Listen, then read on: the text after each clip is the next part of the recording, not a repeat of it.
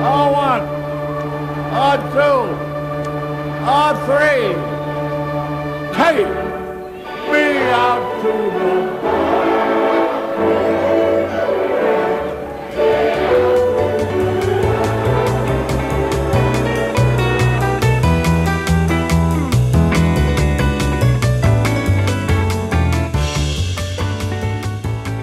Hello，大家好，欢迎收听大联盟小品第二集，我是 Jackie 李炳生。这是一档分享大联盟相关小品故事的单元节目，向各位娓娓道来，可能有趣，可能荒诞，可能刺激，可能引人省思，或者是让你学到一些东西的大联盟故事，或者是历史。那这一次要讲的故事呢，也是历史，题目是实力不输大联盟的黑人联盟。那这一段文字呢，呃，是我在十二月二十一日刊登在《运动世界》的文章。失落已久的黑色传奇，实力不输大联盟的黑人联盟，其中的黑人简史、黑人联盟简史的这一个段落。那在这一个段落里面呢，我谈到了黑人联盟一开始发迹的过程，然后中间的发展，以及到最后为什么收摊的一个简单讲述历史脉络的文字。那这一篇简史的。资料来源是来自大联盟官网，他们现在有设立一个黑人联盟的专区。那在历史单元的这个部分，它里面呃写到的资料还有文章这样子。那今年是美国棒球黑人联盟成立一百周年，所以美国黑人棒球联盟纪念馆哦跟大联盟合作，从年初到年尾安排了一系列的活动，想要趁这个机会哦对外宣传黑人联盟在美国棒球史和民权史上的重要地位。可是新冠肺炎疫情的袭击却打乱了一切，导致许多原本隆重安排的活动遭到取消或延期，重挫他们的工作。但是值得庆幸的是啊，今年十二月啊，我们在《Hito 大联盟》的主节目里面，其实有聊到这些新闻，出现了一个对他们而言非常好的消息，就是大联盟正式承认黑人联盟的大联盟层级地位，代表从此之后，黑人联盟的历史跟数据都会成为大联盟的一部分。黑人联盟不再只是一些缺乏历史地位的独立联盟或者 sideshow。那这个消息的。重磅程度非常大，大联盟官网大幅报道，而台湾媒体呢也都刊登了这一则关于黑人联盟的消息，引起不小的关注哦。那关于黑人联盟，相信哦，大家如果你没有特别去了解的话，应该都觉得算是蛮陌生的。毕竟黑人联盟已经解散非常久的时间了。那当然，在了解黑人联盟历史之前呢，我们要先了解黑人联盟的定义到底是什么。那其实黑人联盟它并不是指一个单一联盟。就是黑人联盟这个单元不，并不是黑人联盟，它是泛指所有非裔美国人还有有色人种的球队，包含所谓的拉丁美裔还有其他非白人人种所组组成的联盟。那在种族歧视文化的影响之下，大联盟早期啊，他们默契禁止了非裔美国人和有色人种的投入，所以这些有色人种、这些热爱棒球的有色人种，他们决定自成组织球队，甚至是联盟，而这些联盟成立的。地点呢，不仅限于美国本土，还包括多米尼加、墨西哥等地。那大联盟这一次所承认的黑人联盟，主要是那一些被描述为黑人大联盟 （Negro Major League） 的联盟。那黑人大联盟的这样子的属性的联盟，总有七个。竞技水准是被认为黑人联盟当中最好的。那他们运行的时间大多介在一九二零到一九五零年间。那因为一九四零年代晚期啊，随着 Jackie Robinson 这个首位去大联盟打球的黑人加入了大联盟之后啊，这个种族藩篱被打破，大联盟开始接纳有色人种的加入，所以黑人大联盟的球星被大量的挖角，大联盟去挖角他们，所以。竞技水准大幅下降，大部分没过多久就解散了。那接下来就来介绍一下这七个联盟分别是哪一些。第一个是黑人国家联盟，第一代的，那是运行一九二零年到一九三一年，Negro National League。再来是东部有色人种联盟，Eastern Colored League，一九二三年到一九二八年。再来是美国黑人联盟，American Negro League，一九二九年。还有东西部联盟，East West League。一九三二年，还有黑人南部联盟 （Negro Southern League），一九三二年；黑人国家联盟的第二代 （Negro National League Two），一九三三年到一九四八年。啊，还有黑人美国联盟 （Negro American League），一九三七年到一九六零年代。就是这七个联盟会被归列在黑人大联盟的范围里面。那大联盟这一次选择承认的黑人大联盟的数据是从一九二零年到一九四八年，那大约有三千四百名球员的记录还有数据。之后，这些都会被归类在大联盟的层级，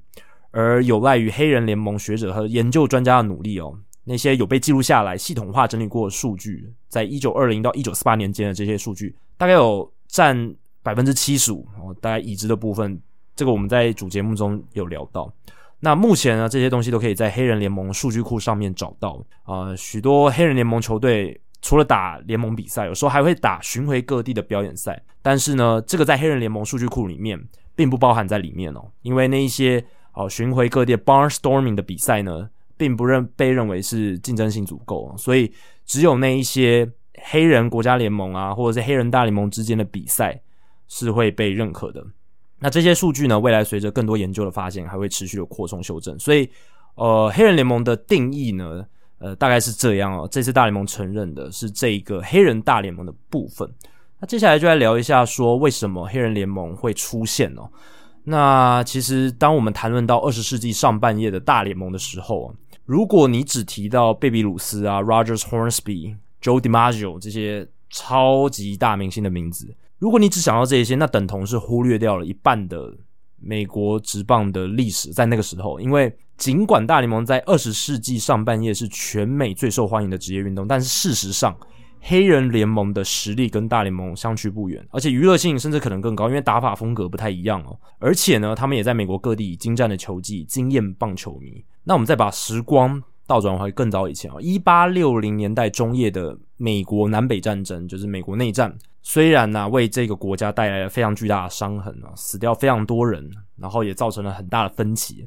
但是也快速的把棒球这项运动传播到全美各地。因为呃那时候打仗的军人啊，不管是南军还是北军，他们其实都会要、啊、打棒球这个运动，在闲暇的时候啊，所以啊、呃，随着战争啊，也把棒球带到了全美各地啊。那美国黑人在这过程中也加入了打棒球的行列。那最早的哦，首支黑人职棒球队是在一八八五年成立啊，叫做古巴巨人队 （Cuban Giants），他们是在纽约州成立的。但是呢，来到十九世纪的末期哦，黑人却被禁止参与最高层级的职棒联盟哦，也就是所谓的当时国家联盟，被归类在大联盟层级的。那这些职棒联盟之间。他们存在着一种不成文的规定，那就是禁止黑人跟其他有色人种的加入，以维持他们联盟的白人纯度。也是因为如此啊，喜欢打球的黑人他们就决定啊自组球队。刚刚有提到一八八五年第一支黑人职棒球队，然后呢，这些自组这些黑人自组的球队呢，他们就会在全美各地巡回比赛啊。不过早期的黑人球队哦，大多数没有汇集在一起组成联盟。就算有呢，也成不了气候。那最早的黑人职棒联盟成立在一八八七年，但是才打两个礼拜就因为人气不足而解散了。所以可以看得出来啊，经营是有困难的。那只好呢，先走这种打巡回表演赛 （barnstorming） 啊，到处打比赛啊，哪里有需要娱乐的哦，我们就去那边打一场表演赛，这样去呃增加收入啊，维持这个收支的平衡。所以呢，大部分早期的黑人球队呢。他们都是在各自找机会啊，在不同的地区打表演赛、打杯赛这样子。那这样的情况呢，直到一名非常厉害的黑人投手 Root Foster 想发起一些改变，才出现变化。当时的 Foster 跟其他黑人一样，都是参与黑人球队，他是一个非常传奇的黑人投手，然后到处比赛。但他认为呢，一定有更好的方式，让这些黑人球员能够更适当的、呃，更合适的展示他们的球技。一九一一年，Foster 组建一支叫做芝加哥美国巨人队的黑人球队，英文是 Chicago American Giants，而且还争取到大联盟芝加哥白袜队主场南方球场 Southside Park 的比赛的权利。但是 Foster 很快就发现，光组织球队还不够，因为拥有自己的球队。不代表球队的存续命运就能掌握在自己手中，你还是得仰赖其他黑人球队的配合合作。然而呢，当时缺乏一个主管单位来凝聚各黑人球队的力量，因此黑人棒球就像一盘散沙，没有组织，缺乏凝聚力，无法形成更大的事业体。Foster 认为，唯有组织化一图，才能够让黑人棒球茁壮啊，并且获得声量跟话语权。Foster 花了好多年的时间，试图说服其他黑人球队的老板。应该要成立一个能统管各球队的组织。那经过他多年的奔走和努力之下，Foster 跟其他黑人球队老板终于办到了这件事。一九二零年二月十三日，他们聚集在堪萨斯市的基督教青年会 YMCA 的场地，成立了黑人国家联盟 （Negro National League）。黑人国家联盟的口号是：“我们是船，其他都是海。”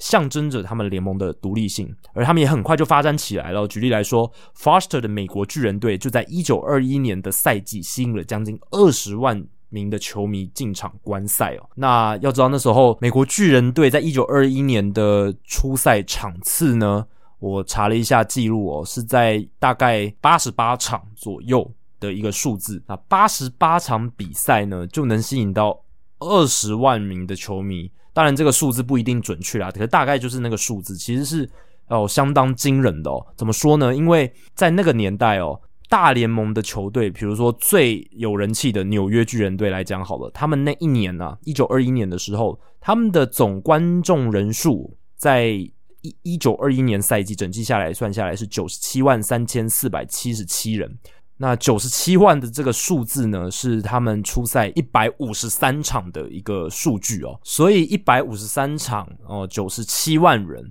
那刚才提到美国巨人队八十八场二十万人，当然还是比不上纽约巨人队这么热门的球队。可是其他大联盟球队，像是哦费城费城人队，那个时候他们的人气并不好哦，一百五十四场比赛只吸引到二十七万三千九百六十一人。所以美国巨人队他虽然比还跟这个纽约巨人队的人气有一段落差，可是你说跟当时大联盟比较弱的一些球队，人气比较差的一些球队，他其实是超越他们的人气，可能可以吸引到更多的场均观众。这就是美。国巨人队，他们那时候以一支黑人联盟的球队能够创造出的一个好成绩哦。那黑人联盟成立之后，许多后来大家耳熟能详的知名球星开始发迹了，他们尽情的施展顶尖的球技，并且树立起很大的名声，像是 Josh Gibson、Satchel Page 这个名投手啊，Cool Papa Bell 这个跑速非常快的一个选手，Martin Dihigo 啊，Turkin Stearns、Judy Johnson、Oscar Charleston。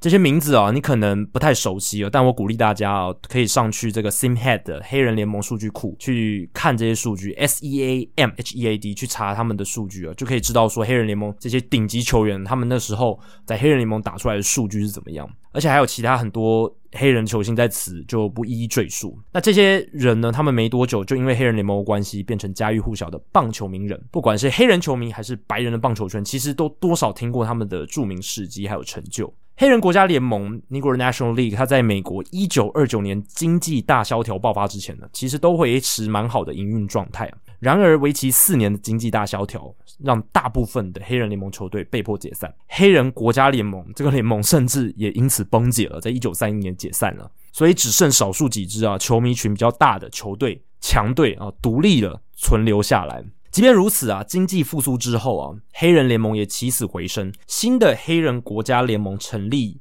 之外呢，就是我刚刚提到黑人国家联盟第二代成立之外，另一个新的联盟，黑人美国联盟 （Negro American League） 也开始运作。而且呢，属于黑人联盟的明星赛——东西明星对抗赛 （East West All Star Game），一九三三年在芝加哥举行首届赛事，跟同年也首度举办大联盟明星赛的大联盟互相较劲，所以。大联盟成立他们的明星赛的时候，黑人联盟也成立了他们的明星赛，算是并驾齐驱。那一九三零年代到一九四零年代初期，黑人联盟一直维持非常高的人气，最高峰出现在一九四二年，当时推估可能有超过三百万的人次买票观看黑人联盟的赛事。那黑人联盟的成功呢，一直延续到大联盟球队不再阻止黑人球员加盟为止。一九四四年哦，始终坚持黑人球员不能参与大联盟棒球的大联盟主席。也就是首届的大联盟主席 k e n n e s a w Mountain Landis 他去世了哦，这一个事件很重要，因为这为大联盟开启了新篇章。短短的三年之后啊，一九四七年，黑人联盟球星 Jackie Robinson 就登上了大联盟，为布鲁克林道奇队出赛，打破了大联盟的种族藩篱。那其他的黑人明星球员也很快的跟上这个壮举。呃，毕竟在大联盟呢，薪资待遇呢，受关注的程度还是比较高的，所以呃，大联盟球队。看到布鲁克林道奇得到了 Jackie Robinson 这么好的一个球员，他们也很快的去挖角其他可用之兵啊，来帮助他们的球队。Larry Doby、Satchel Page 哦，这些名将啊，名黑人球员也都打进了大联盟。随着越来越多优秀的黑人球员被大联盟挖角，那黑人联盟自然失去了它的魅力啊，失去了它的人气还有声量。而且它存在的本来的原因跟目的，本来就是因为呃白人他们的歧视存在，然后大联盟不让黑人球员去打大联盟，所以才会有黑人联盟的出现。那当种族融合，大联盟让黑人球球员进去打之后，他们存在的原本的原因跟理由，呃。就不存在，那黑人联盟自然也会经营不下去哦，最终呢只能以解散收场。那球迷如果想要看他喜欢的这种顶级的黑人球员，他就直接去看大联盟比赛就好了。那这对黑人联盟来说就是。算是压垮骆驼的最后一根稻草的感觉。其实很快哦，在这个门户一开，大联盟门户一开之后，这个发展算是很快的。一九五一年的黑人美国联盟 （Negro American League） 一般被认为是最后一个黑人大联盟的赛季，就是竞争水准还蛮高的黑人联盟赛事。最后一个赛季就一九五一年了。在那之后，黑人联盟的赛事水准就大幅衰退，而且呢，最后一支的。纯黑人球队哦，印第安纳波利斯小丑队 （Indianapolis Clowns），他们从一九六零年代中期起啊，就是用呈现杂技娱乐性质的棒球而非竞技棒球的形式存在着，直到一九八零年代才解散啊。所以这个黑人联盟的算是足迹，或者是说他最后的遗族呢，是到一九八零年代才完全的结束这样子。虽然黑人联盟呢早就已经不存在了，但是呢，他们的成立跟运作仍证明了非常多的事情。黑人球员借由黑人联盟的舞台，以及偶尔跟大联盟球队竞技的机会啊，证明他们的球技不会比白人球员差。而且，黑人联盟在巅峰期的人气跟声量也足以挑战大联盟。可见啊，在黑白分离的美国职棒年代，黑人棒球的娱乐性和可看性并不输号称最高等级的大联盟。其实是可以啊，同等的方式去看待他们的。那大联盟种族融合之后呢，到现在已经过了七十个寒暑啊，在这期间，大联盟黑人球星树立起了丰功伟业啊，非常的多。到目前为止，大联盟全垒打榜前三十名，这个之前在数据单元也聊过，包含并列的有三十一个人，就是前三十名有三十一个人，有十二个是黑人，占比高达百分之三十八点七。如果把当年哦白人的大联盟也阻止进入了有色人种全部算进来，三十一人里面有多达二十人都是有色人种，占比为百分之六十四点五。所以大联盟全垒打榜前三十名有高达百分之六十四点五的人都是黑人或有色人种。由此可见，在黑人和有色人种加入之前的白人大联盟其实一点都不完整啊，竞争性也没有达到最高。唯有把当时黑人联盟的记录和成绩考虑进来，才是最完整的大联盟历史样貌。好，以上就是大联盟小品第二集的全部内容。那下一集呢，我们可能会在在谈论一些跟黑人联盟相关的故事，还有他们的一些创举啊。欢迎大家持续锁定。如果大家喜欢大联盟小品的话，欢迎追踪 Hito 大联盟 Podcast 节目，并加入 Hito 大联盟在脸书的讨论区 Hito 大联盟讨论区 H I T O 大联盟讨论区。那有任何回馈、想法、建议，都欢迎提供给我，也可以在脸书社团，也可以留言在 Hito 大联盟 Apple Podcast 的节目页面。如果大家有想听的故事或主题呢，也希望不吝。啊，随时提出来。大联盟小品，我们下次再见，拜拜。Thank you.